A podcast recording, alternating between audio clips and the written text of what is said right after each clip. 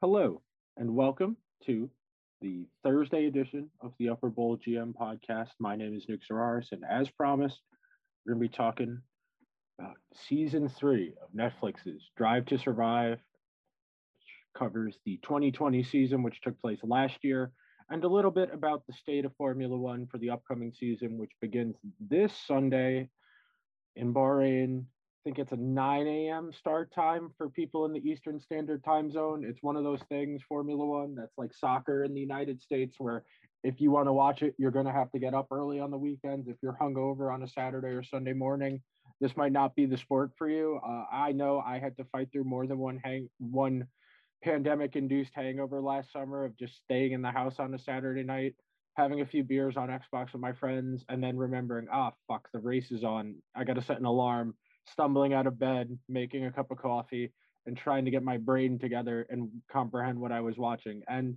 I'm grateful I stumbled into Formula One last year when there wasn't a whole lot going on in the sports world. It was a welcome reprieve. I was one of the few people who got into Formula One from watching the races before watching Drive to Survive. I had watched a couple of races at the Netflix show about it, and the Netflix show is just remarkable reality TV. And it's one of the reasons I wanted to do this episode because my guest today is someone else who is just fascinated with the grown man children that infect the sport, the pettiness, the cattiness, the theatrics, the drama. I mentioned it on last week's episode with Megan when we were talking about the NHL's marketing campaign. Uh, no, no, no soap operas, just hockey. Formula One is soap operas and cars going in circles very fast. So it makes for a very entertaining show. If you are not a racing fan, you can still enjoy this show because not a lot of the show is honestly about the racing, to be completely honest.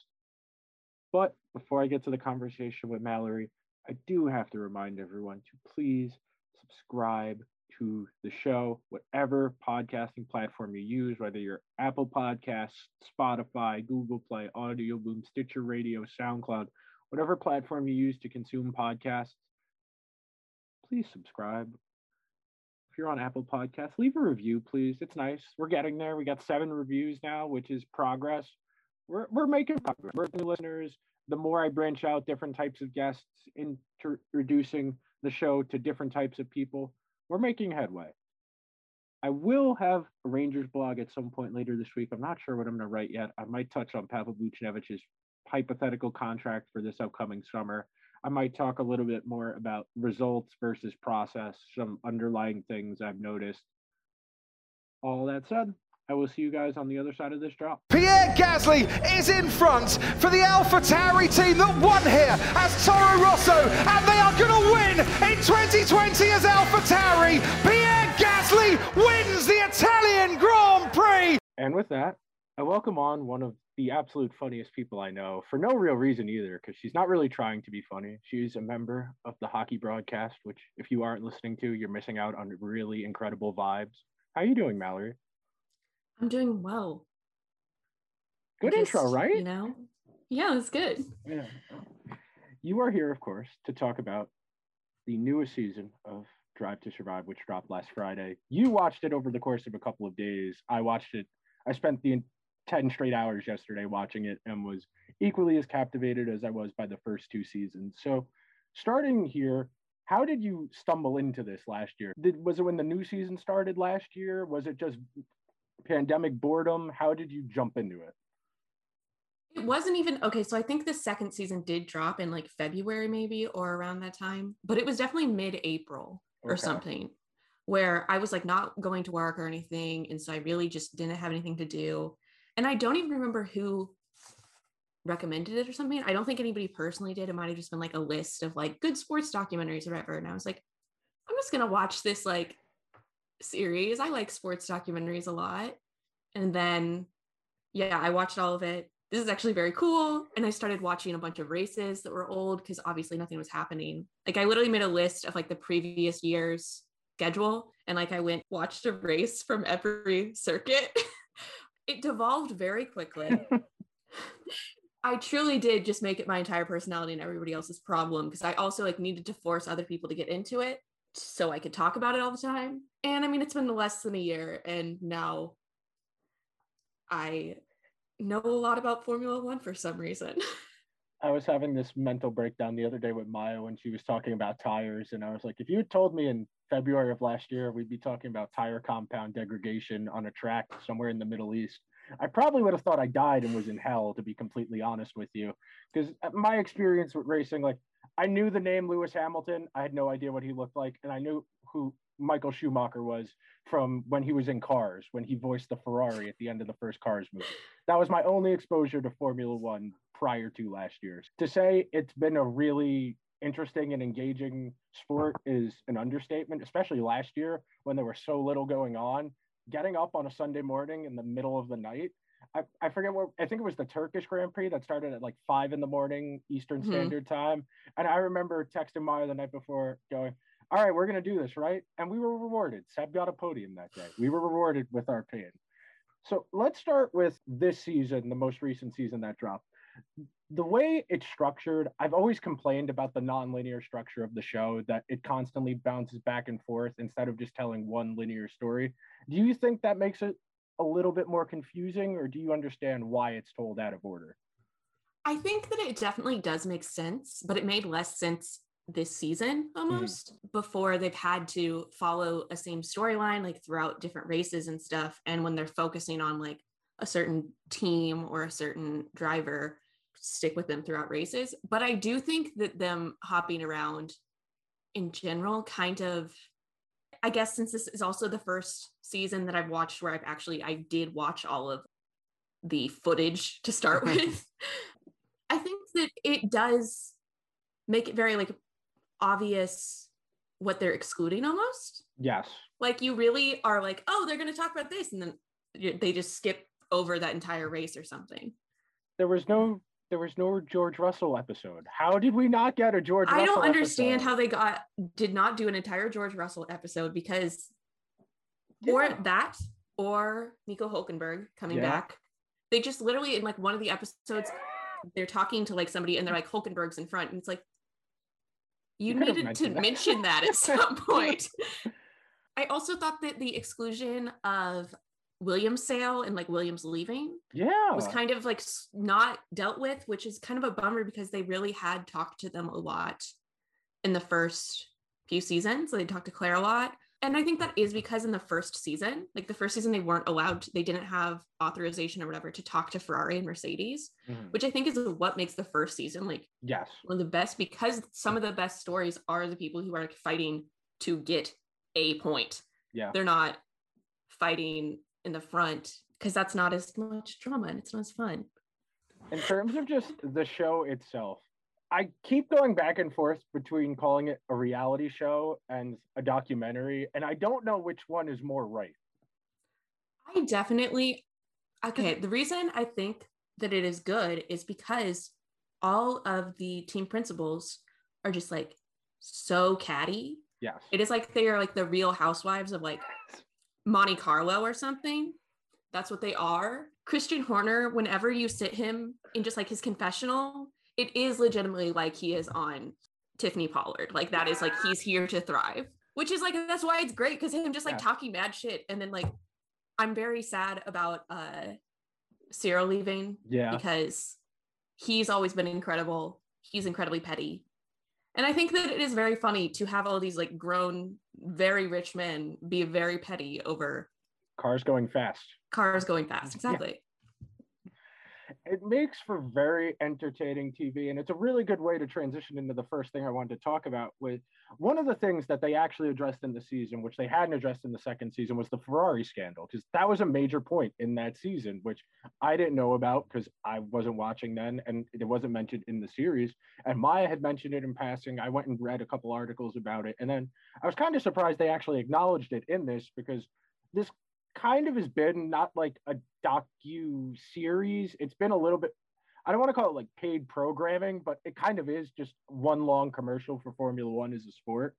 Yes, the capitalist brain is kind of working and understanding that it makes sense. It's why T in the first season they got so much stuff from Haas, from Williams, because those teams wanted the exposure to do it and that kind of thing.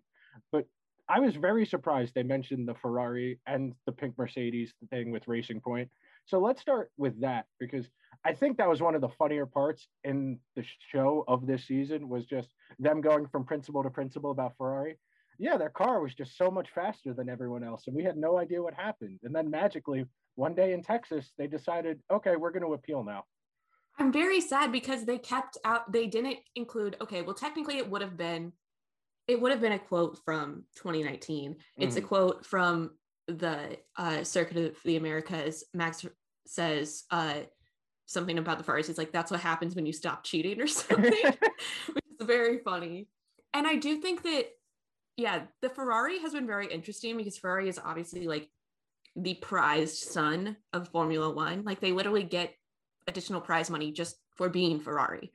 The I also the fact that they had the um the ruling is very under wraps and so nobody technically even really knows what was illegal about Ferrari's engine like they just kind of have like general ideas because there was something illegal with their engine yeah. and the fuel uh yeah.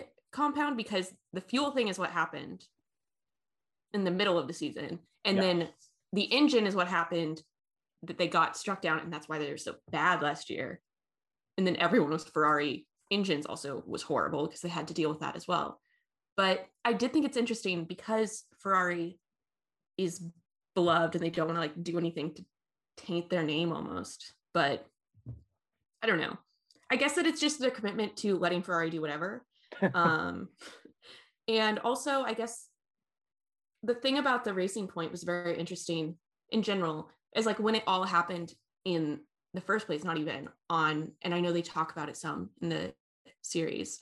Um, the idea that it was illegal, but they could continue using it, they were like, that is illegal. You don't have to change it though, it's fine. End of the so yeah.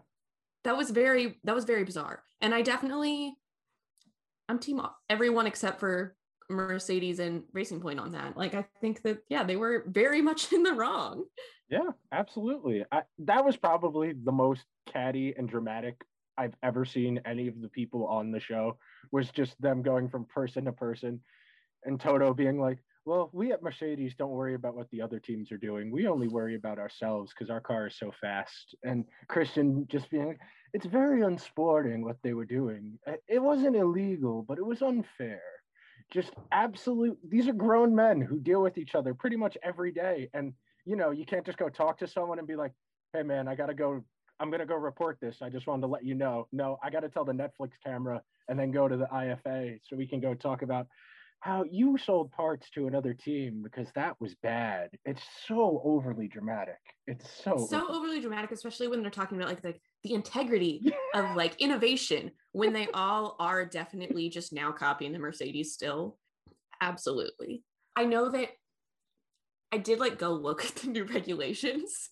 The thing is that like they're trying to make it so you can more concretely have like a reasoning behind like taking inspiration versus like legitimately just taking the other car. But yeah, I do I do agree with them on the idea that you can't just everybody just copies Mercedes. It no longer is that defeats I don't want to say anything about the integrity of it, but it does like lose a lot of the like I mean, if you wanted to make 20 Mercedes and just field the entire field in those, that'd be a lot more entertaining. Uh, I, I, George Russell proved, you know, it's more than just the car.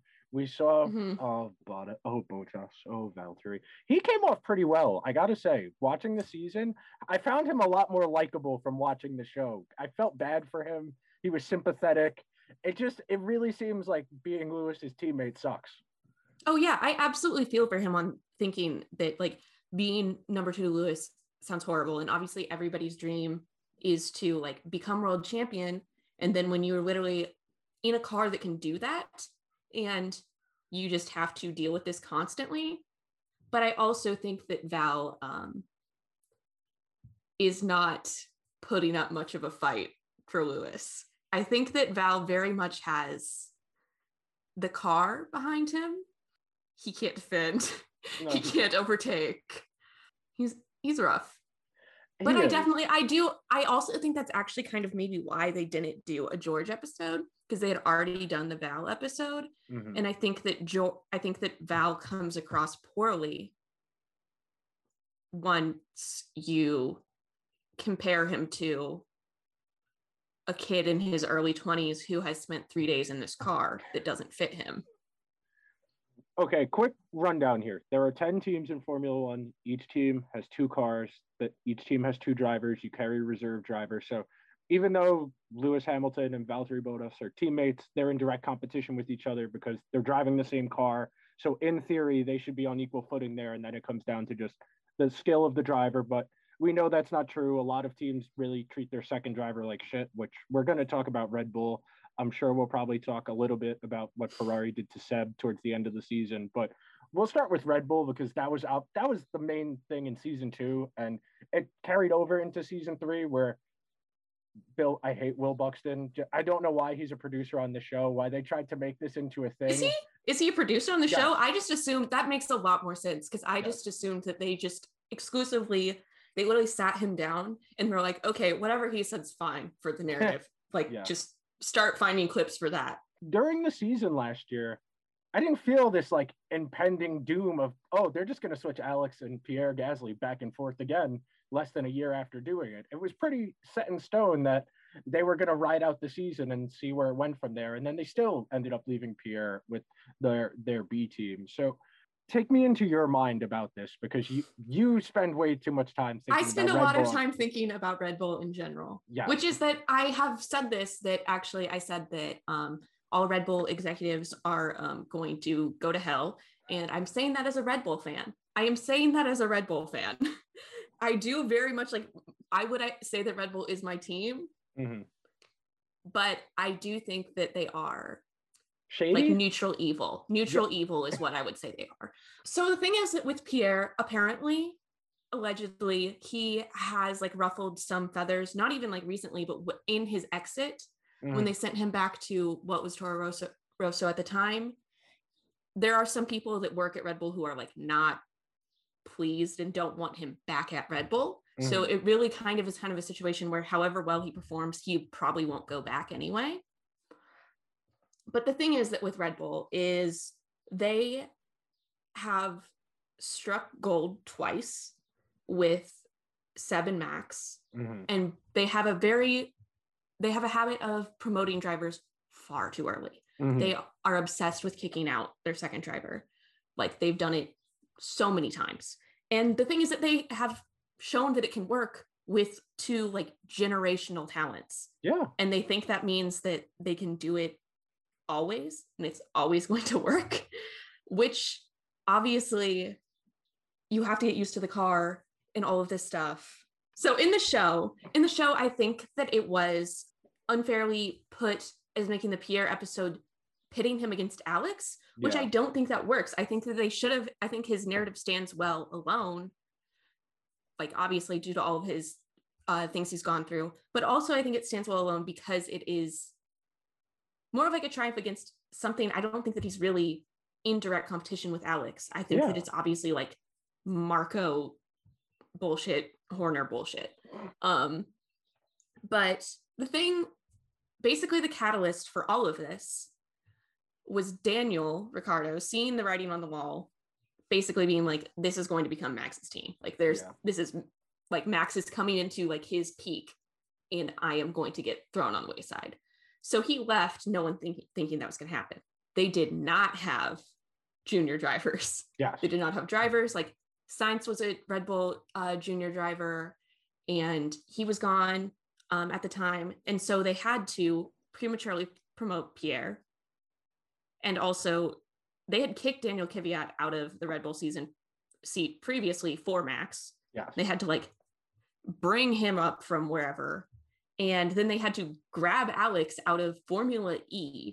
So he didn't have any testing before Melbourne last year. And then he had like what, like six races or so to even be in Formula One. So I'm not saying they didn't give him a fair shake, but I am.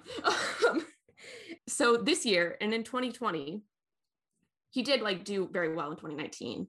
Um, and then in 2020, he just like wasn't getting the same updates as Max. They had Red Bull admitted that and also they were constantly doing this like which is this is a normal second driver thing to do but they were kind of doing it to a level that was a lot. They would be like, we're gonna pit Alex like lap eight to see what these car these tires are going to do so we can figure out for Max. It's yeah. like you guys, I know that you realize you're not gonna win the constructors, but that doesn't mean that he doesn't have like valuable points that he can have.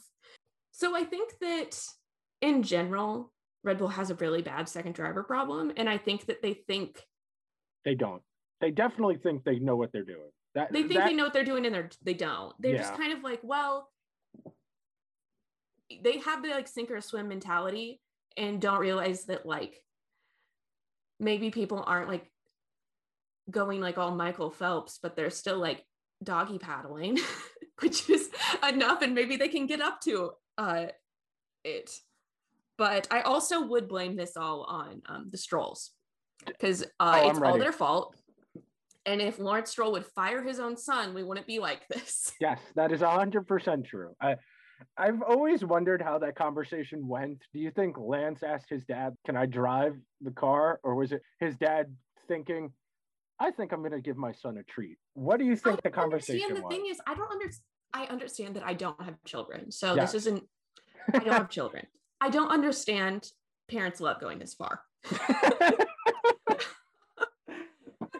your kid this much. But also, like, the thing is, plenty of parents coach their kids' teams or whatever. Plenty of parents have coached, and they're not going to start their kid if their kid sucks. I don't understand paying millions and millions of dollars. I mean, like, okay, Lance, you can go drive your car. Have fun. Have fun. Do you like your teammate? Do you want someone else? Exactly. I can get you someone else. You want a faster car? I'll talk to Mercedes. I'll see what I can do for you. And one of the things that was funny in the one episode, there was one episode during the season, I forget which one it was.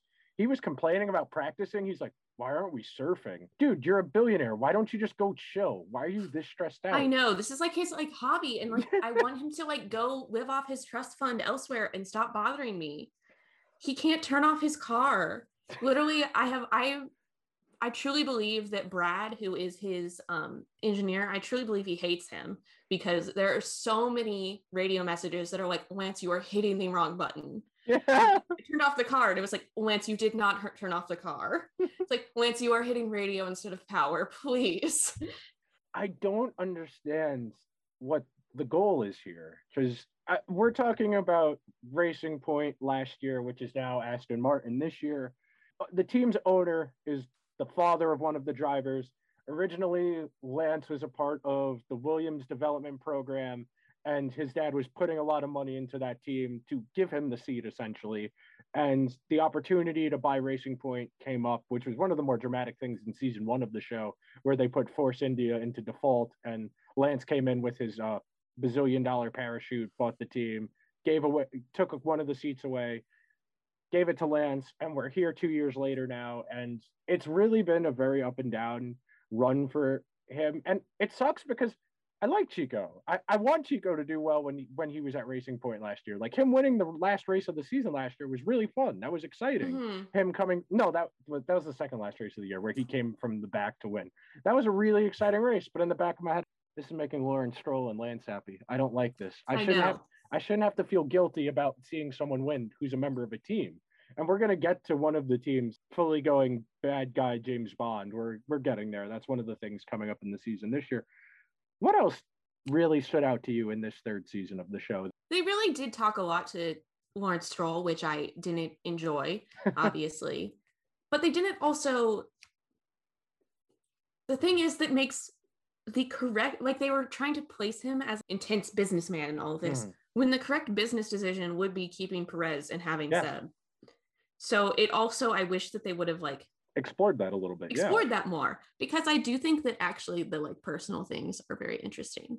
And obviously all of pretty much every single person on the grid comes from money mm. or has if they don't come from money they are like still very upper middle class and whatever Lewis Hamilton loves to talk about he was like, "Oh yeah, my dad worked like three jobs or whatever." And it's he wasn't poor though. Yeah. Lewis Hamilton's like he was working because it's so much money to be in Formula 1, like to and even in like the feeder series and stuff. Yeah. And you need to have sponsors and all of this.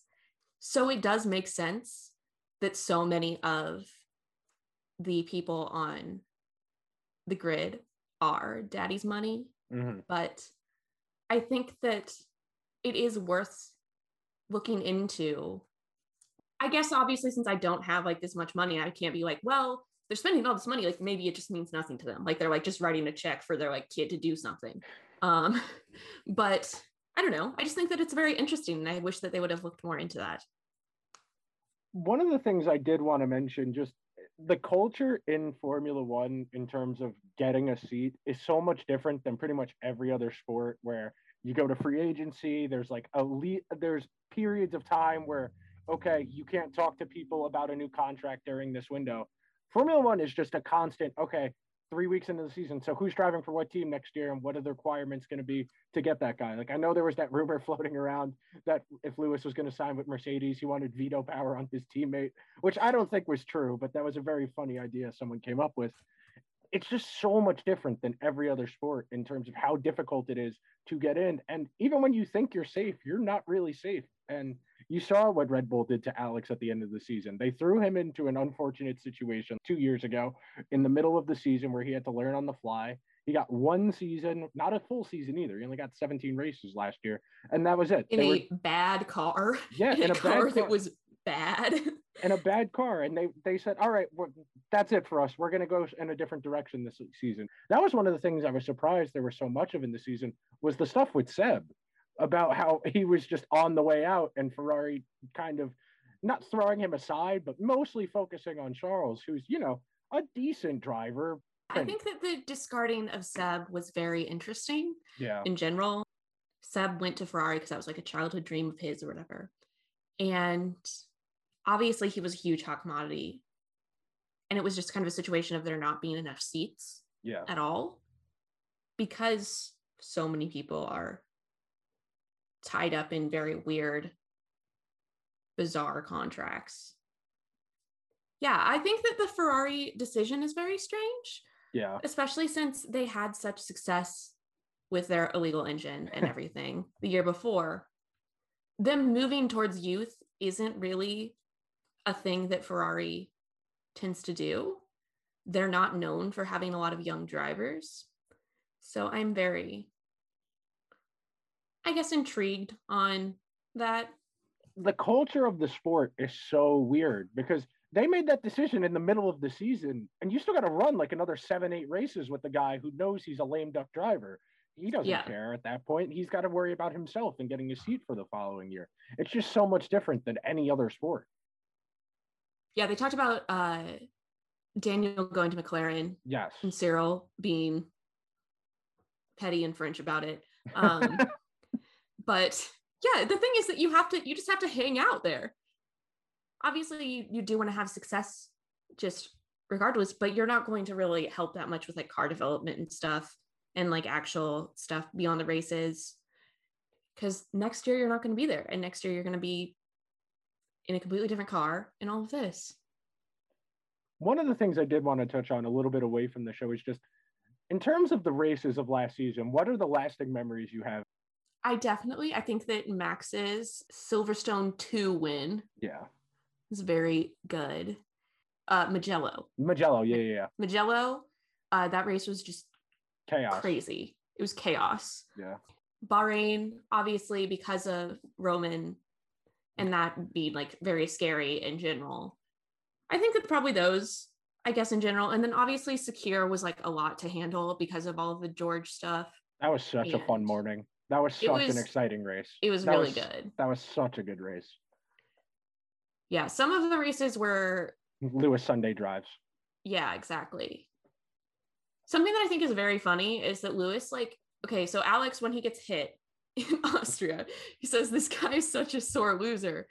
I'm not saying he is wrong. Lewis throws a fit whenever Yes. he has to actually race. Yes. He it's so mad. He like shows up on Saturday and is like, I'm gonna qualify, and then that is all. And then, like, if he has to race on Sunday, he is mad. He's like, this sucks. I don't want to do it. They made him yeah they gave him the penalty at monza at, for pitting uh, when pit lane was closed and we had the maury camera which was one of the great moments oh yeah. of sunday morning twitter. It was like so nine... i actually really miss i'm so sad they didn't include that. That Him was just so go great. running to the stewards on his little scooter. So funny.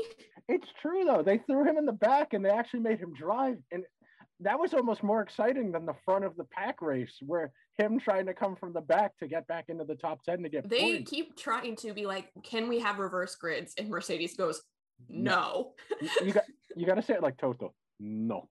Uh, exactly he's a very that's one of the things that's kind of weird it that's it's one of the few sports where the principals who i guess you would call like in a, a manager or a coach in other sports they have such a presence in the day-to-day and just the culture itself where like yeah you see your team's hockey coach after every game but you don't know a lot about them they're not characters in the way that Guenther is in the way that Binotto was in the way that cyril was that you really kind of get an idea of into how these teams operate based on their leadership. It really does reflect down. Christian is constantly thinking, how do we get better? But he's also self sabotaging because he's not actually thinking these plans out long term. He's self-sabotaging and then also anytime he sees somebody even remotely do something outside the rules, he uh, calls the Immedi- principal. Immediately. He's, he's like, FIA, excuse me, they're cheating. It's it's so it again, it's another thing that's really different in the culture, and it's what makes it really entertaining TV.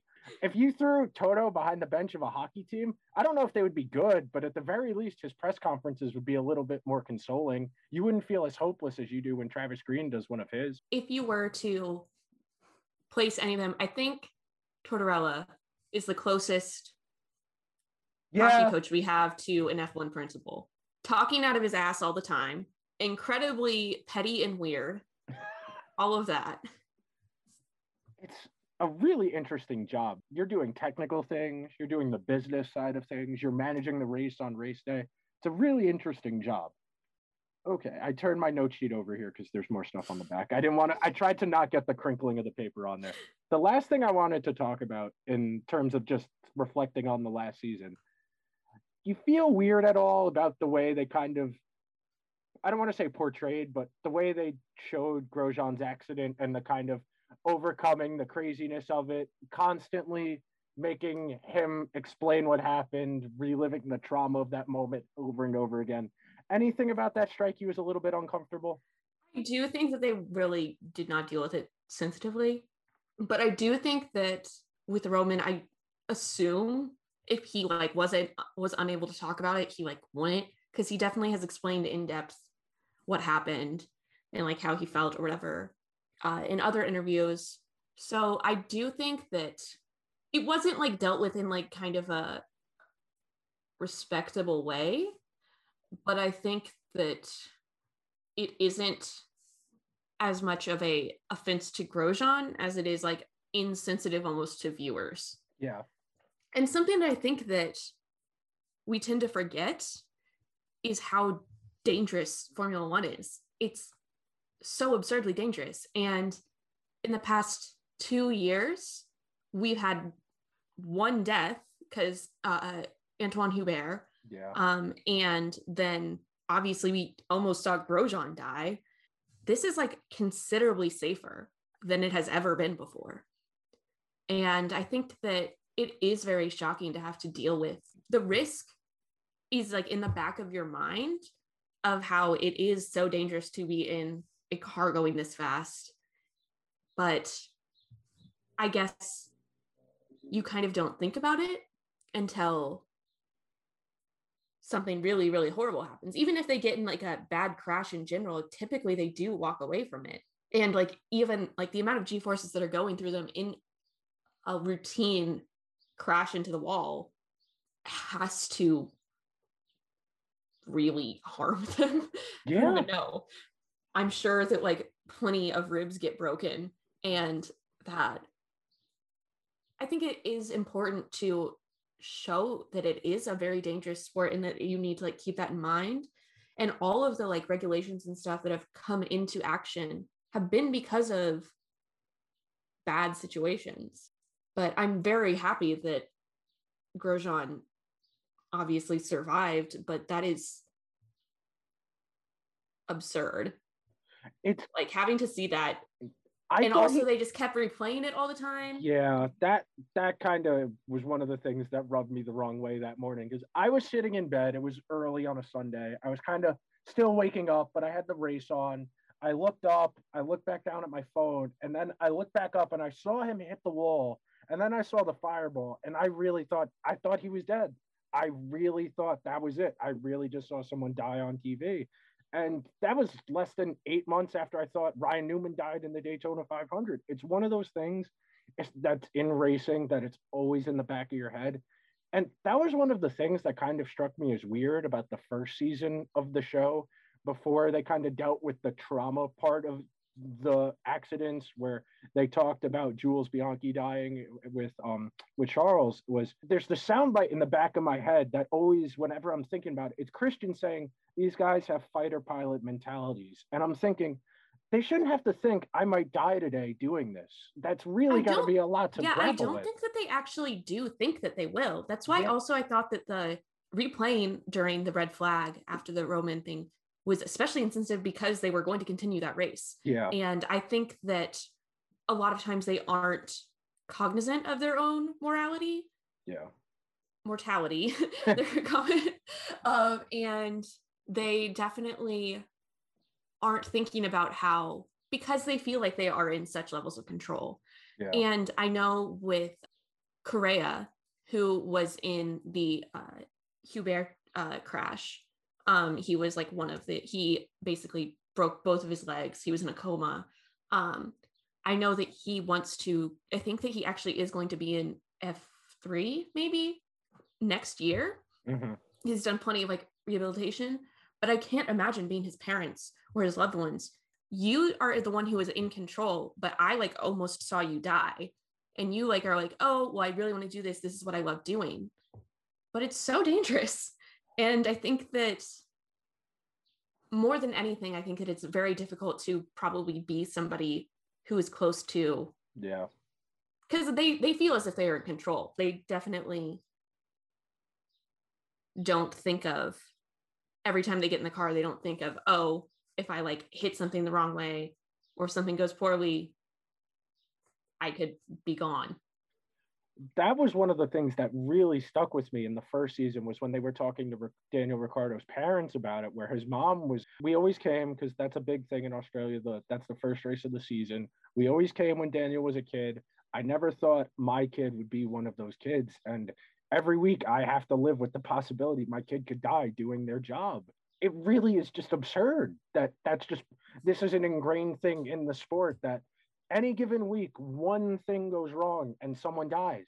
I'm at a loss for words of trying to explain that emotion of the I really thought I saw Grosjean die on that Sunday morning at like 9:15 in the morning. Like I spent the that five minutes where no one said anything and they just kept showing it over and over again, wondering if he's okay. And I just can't even begin to imagine what that must feel like seeing that as that's your parent, that's your significant other. Like they talked to what his kids said what in Mhm. the last episode of the season of the third season where oh where Grosjean was like I, I heard my kid saying okay dad I need to get out of here sitting in a ball of fire when I don't understand how the sport grapples with this on a weekly basis. I don't want to say, you know, it's too dangerous. We it shouldn't be done, but in the back of your head, that's got to be a little bit there. A little bit Yeah. there is. Do you really have to do this? Exactly. And during uh that race at Bahrain, I know that Charles Leclerc was like incredibly obviously affected by that. Yeah. And um like when he saw it like in his ruby mirror, he was like, is he okay? Like, is he okay? And then like they like wouldn't tell him because they didn't know yet because he hadn't like fully escaped from the fire, everything. Um, but he's lost two of Yeah. his like close friends to and like people who are like related to him to accidents and i don't understand how He can still yeah do it. i how you how you're still doing that i think that the level of like bravery but i don't think that it's even bravery at that point it's like kind of intentional blindness it's one of those things the sport has to grapple with. I mean, as long as people are willing to do it, they're going to be there's going to be people Mhm. willing to want to do that. There's only 20 of those seats and those people know if I want to keep the seat, I need to be able to drive aggressively. I need to be able to defend aggressively. I mean, I still think how crazy it was that the Halo was a relatively new thing that I had seen. The Halo, there's without it. multiple situations this year Yeah, that the Halo saved somebody's life. Like Yeah. in uh Mugello, Carlos Sainz would have been gone Yeah. had it not been for the Halo. There's definitely multiple other times, like times that like the car had flipped and the Halo stopped it. It is just crazy that they also the Halo when it was introduced was very much like nobody wanted it. They were like, Yeah. this is horrible. All of like principals were like, like I'm pretty sure Toto Wolff said that he would cut it off if he could yeah.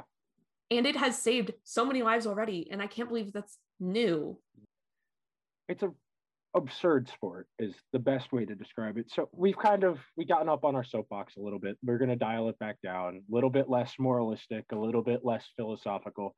Just going to talk a little bit about the season that's upcoming. So the first question I'm going to ask you is do you think anyone is going to be even close to Mercedes this year? here's my prediction okay this is a wild card prediction so I, I don't know if this is comes true i think that max will win the drivers championship but i still think that mercedes will win constructors Okay. Okay, that's that would make things entertaining. That would- things entertaining. But the thing is that I don't think that Mercedes did not have a good showing at uh, testing that happened Yeah. recently. But I definitely don't think that that would discount them. Mhm. Max is incredible. He's an incredible driver. Um, he's so technically skilled, and the Red Bull car is like the best that's ever been underneath him. Um, so I do think that there's a possibility there for Max to really succeed, and at least even I guess win a few more races. I think he won like three, three to five if I'm being disappointed. That's like that's my low end. I'm saying that if he doesn't win the drivers championship, he'll win like at least five races. But I think that it'll be more competitive with Max Mhm. than it has been previously. Did you see this? Um, I don't know if I only saw this like earlier today. The other mid uh, midfield teams are claiming that McLaren didn't go full out at testing because they didn't want to show their hand of how fast their car actually was. I don't understand why you would do that. There's no benefit to that. This there is like, no benefit, so I don't know why they think that would happen, but This isn't a movie. Like they aren't the bad guy hiding how good they are so that they can beat you at the actual race. So they they need to know how fast their car can go in testing. That doesn't really make a lot of sense. Because that was one of the things that really kind of fr- I don't want to say frustrated with me during the season last year because I did watch every race, but it kind of felt it was just a matter of all right, is Val or Lewis going to win pole, and is Val going to keep it close enough to Lewis that there's actually going to be a race at the end in 13 of the 17 races last year, 12 of the 17 races. I just want it to be a little bit more competitive. I don't need Every- I definitely wish that when they show it, they would just ignore Lewis. Yeah. I think that they need to show the actual like driving of the midfield teams and them actually racing. And I know that they keep adding and changing regulations to try to make it so it's closer together. That's still like that narrative still exists Yeah. in regular races and just ignore him. Just ignore him. Just come back in 60 laps later and be like, hey guys, Lewis won, just so you know. Yeah. He's going to Um, go up to the podium. They're going to have the champagne fight, and he's going to talk for a minute or two. He's going to take his fire suit off, and he's going to give his message of the week he wants everyone to think about. And all right, that was nice, Lewis. We appreciate your activism. We're grateful you're using your voice. But the race, we this is entertainment too. You know, we we, we love you, Lewis. Like genuinely, seeing him find his voice as an activist and start speaking things into the ether is good. That's good for the sport. It needs that. But we would like competitive races. please. I genuinely really think that like I think he's so talented. I think he's definitely the Yeah. greatest of all time, and I like think he's a great person and all of this. I would like for him to retire. Go make music. Go have fun. You- yeah, you- he has so will- many other hobbies. When do you think he will retire? Do you think he'll retire after eight or nine? I don't think it matters to him at this point. I think I think someone needs to beat him. Honestly, I think he'll keep going until he, somebody can beat him. Really, yeah. I think that he'll retire while he's still. I think he'll go out on top. I don't think he wants to have an Alonso. what? That doesn't mean it. He's just going to keep retiring and unretiring. He's the Brett Favre of Formula One. He can't help himself. He gets bored doing other things. But circling... he gets bored really, really trying to do well in the Indy 500 and then yes. never doing well. Uh, that's another thing. It's so weird how he's just floated back and forth. So the other things in this upcoming season, I'm curious to see. I'm very curious to see if Ferrari's actually going to be a team this year, if they're going to be like just Italian Haas again. I'm very curious to see what happens. Fun fact Haas has already pretty much stopped developing their car for this year. I did see that, yeah. they just gave up. They were like, this year's not going to go well. Just start working on the next one yeah um i definitely have like a list of people that i uh, do not think deserve their spots on the f1 grid um Mazepin being one of them yes it's very much a daddy's money situation uh which i mean haas really really needs, needs money so yeah. i can't even really blame them because his dad who's like a russian oligarch and has like some company that does he things. also yeah yeah, I don't know what they're doing, but he has a lot of money and Haas needs money. Yeah. Um, so he's both not very talented and also very aggressive in a bad way of a driver. Like he yeah. has a bad temper and he's also kind of a despicable human being in general. Yeah. So I don't think he deserves a seat. I think that Kimi and Alonso need to retire Mm-hmm.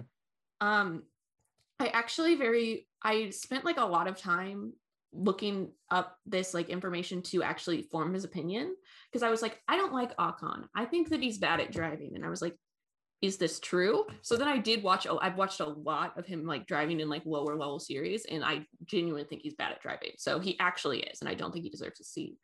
Who else? Oh, Lance. well, yeah. But um, yeah, that's like five people. That's like a quarter of the field. Yeah. I say this as if I like cannot barely drive a manual car without like stalling it. I'm like, this man can't drive. And then I'm like literally stalling at a stop sign.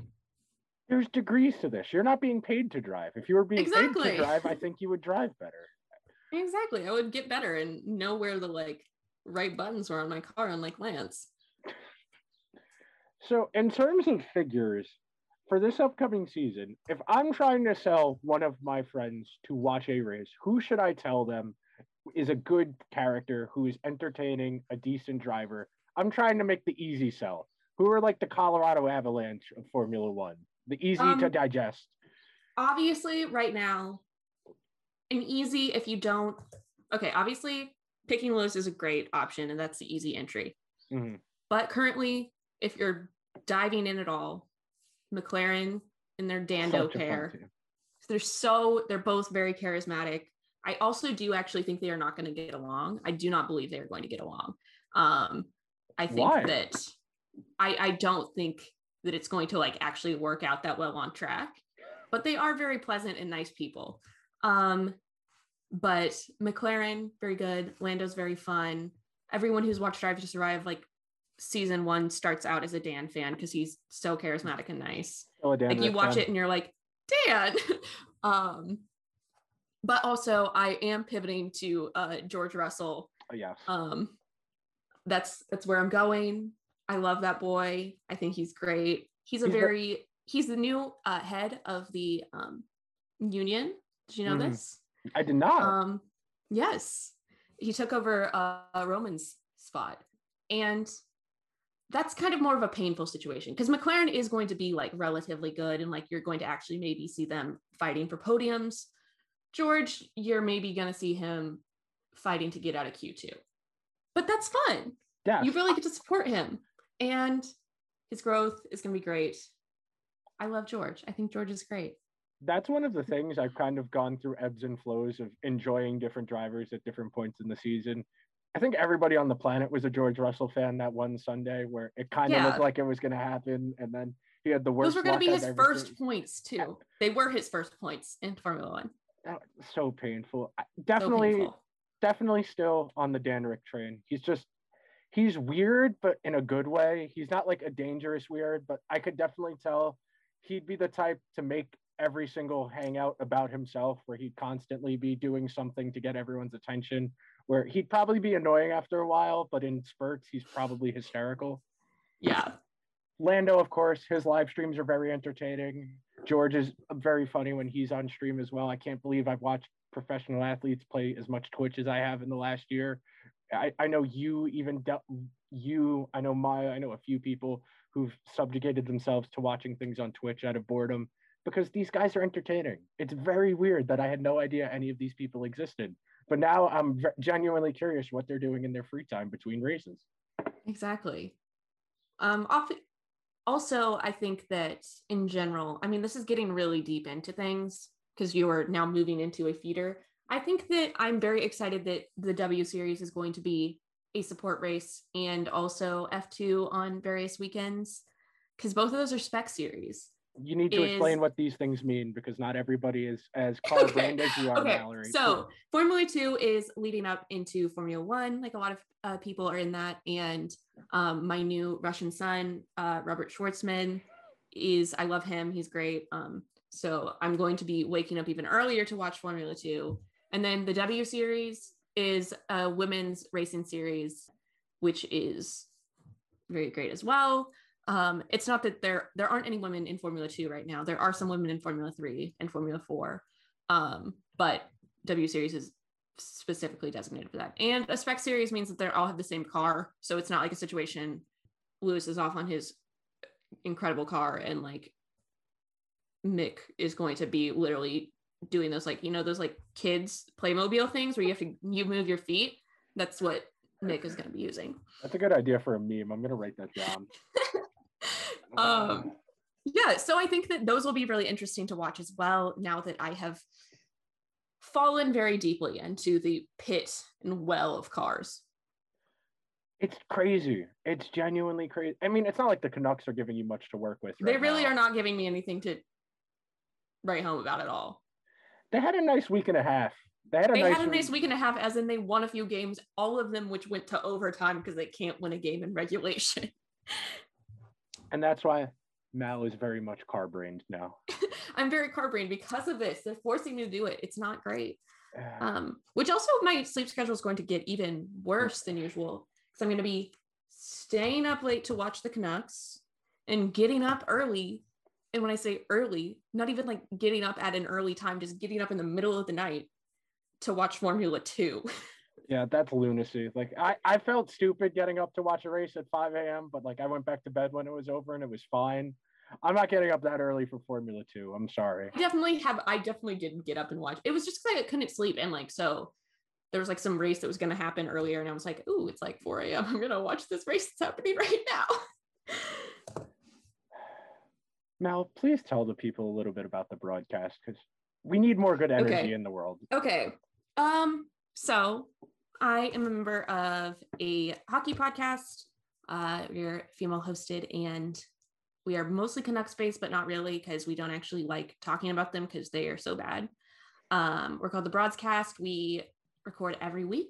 We have our episodes every Friday. We talk about hockey, hockey culture, and then social issues, basically anything we would just talk about with our friends and you're our friend so we want you to come listen to us um yeah i mean it's just a very fun time we've had some great guests on Yes. uh our peak has so far been we got Roman Josi on he's a very nice man he made fun of me for liking arsenal That's tough. Yeah. G- Gunnersaurus, he's back at least. Ozil gunnersaurus is back my boy i love gunnersaurus he is the mascot for arsenal he is a giant dinosaur and his name is gunnersaurus and i think he's very funny I highly recommend the broadcast. It's very light.